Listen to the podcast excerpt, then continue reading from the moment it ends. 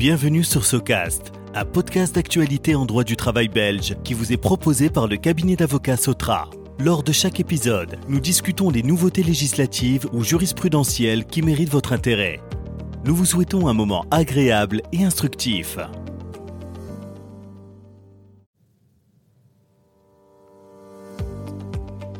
Bonjour à toutes et à tous, je suis Valentin Anquet, associé au sein du cabinet d'avocats Sotra. Je suis très heureux de vous accueillir pour ce nouvel épisode de SoCast, notre podcast d'actualité en droit du travail. Aujourd'hui, j'ai le plaisir d'introduire maître Julie Casier pour nous entretenir des obligations des travailleurs lors d'une incapacité de travail. Il y a quelques jours, en effet, le gouvernement fédéral a annoncé sa décision de supprimer l'obligation pour les travailleurs de justifier de leurs absences de courte durée sous certaines conditions. Cette annonce, qui devrait prochainement se concrétiser, c'est l'occasion d'évoquer la problématique de l'incapacité de travail. Alors, Julie, actuellement, quelles sont les obligations qui s'imposent aux travailleurs en cas d'absence?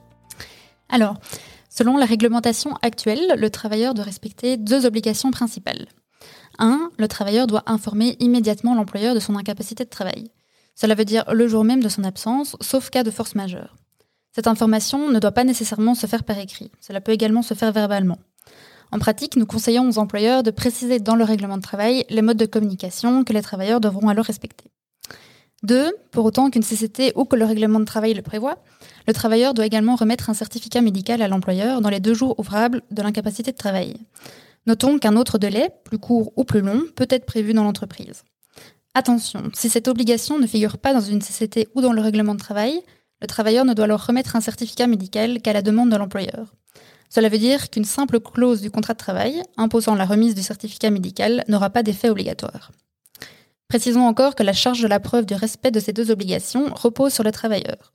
En cas de litige, c'est donc le travailleur qui devra prouver qu'il a informé immédiatement son employeur et envoyé son certificat dans le délai fixé. Que se passe-t-il si le travailleur ne respecte pas ces deux obligations?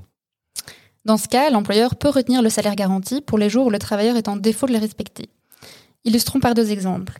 Premier exemple, un travailleur appelle son employeur pour lui dire qu'il est malade, mais il ne transmet son certificat que quatre jours plus tard. Or, le règlement de travail prévoit qu'il doit être communiqué dans les 48 heures. Dans ce cas, l'employeur n'est pas tenu de payer le salaire garanti pour les quatre jours qui précèdent la remise du certificat. Autre exemple, un travailleur remet son certificat le jeudi, mais celui-ci mentionne que son incapacité de travail a commencé deux jours plus tôt. Dans ce cas, le travailleur a informé tardivement l'employeur de son incapacité. Aucun salaire garanti alors n'est dû pour les deux jours qui précèdent la remise du certificat. Que se passe-t-il par ailleurs si euh, l'employeur doute de la réalité de l'incapacité?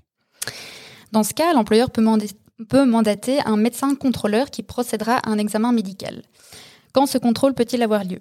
À tout moment de la semaine, week-end et jours fériés compris. Où ce contrôle peut-il être effectué? Si le certificat indique sortie autorisée, le travailleur sera en principe convoqué au cabinet du médecin contrôleur. A l'inverse, en cas de sortie non autorisée, le médecin contrôleur se rendra au domicile du travailleur. Si ce dernier est absent, le médecin laissera un avis de passage invitant le travailleur à se présenter à son cabinet. Sur ce point, précisons qu'il est possible de prévoir, dans une CCT ou dans le règlement de travail, que les travailleurs malades doivent rester à la maison pendant une période définie de maximum 4 heures consécutives, entre 7 et 20 heures, Ceci vise précisément à faciliter un contrôle éventuel.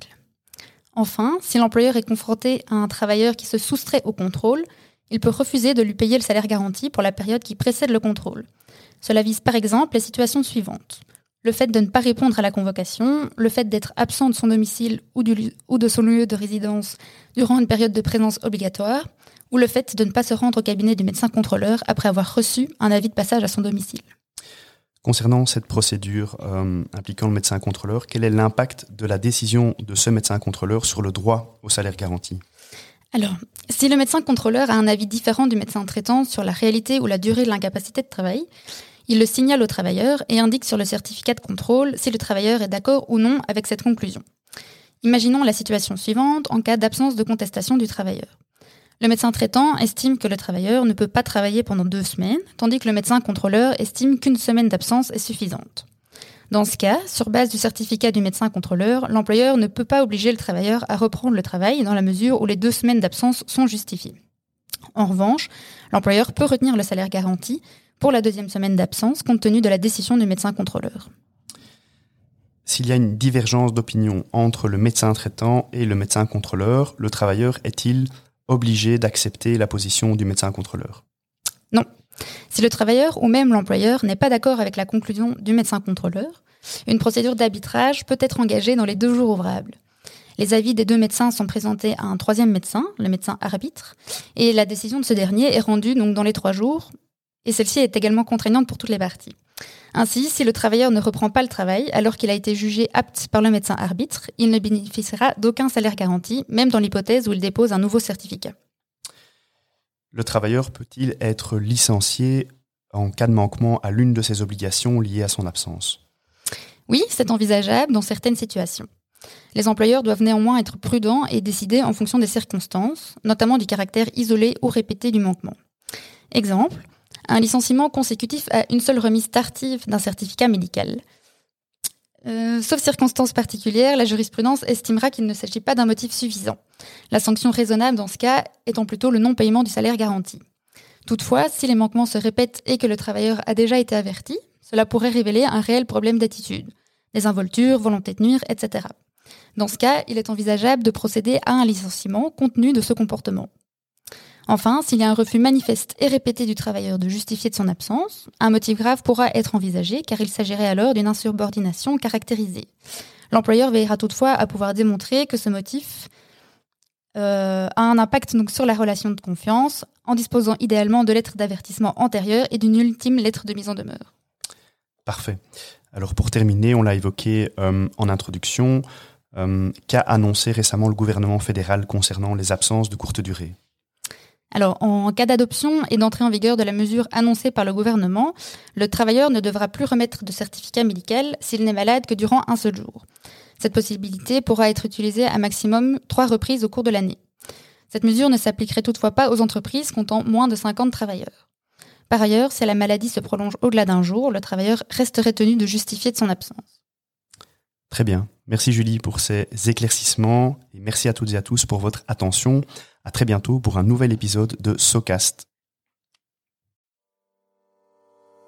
SoCast vous est proposé par Sotra, un cabinet d'avocats spécialisé en droit du travail dans le secteur privé et le secteur public. Surfez sur www.sotra.be pour en savoir davantage sur nos services aux entreprises et aux administrations.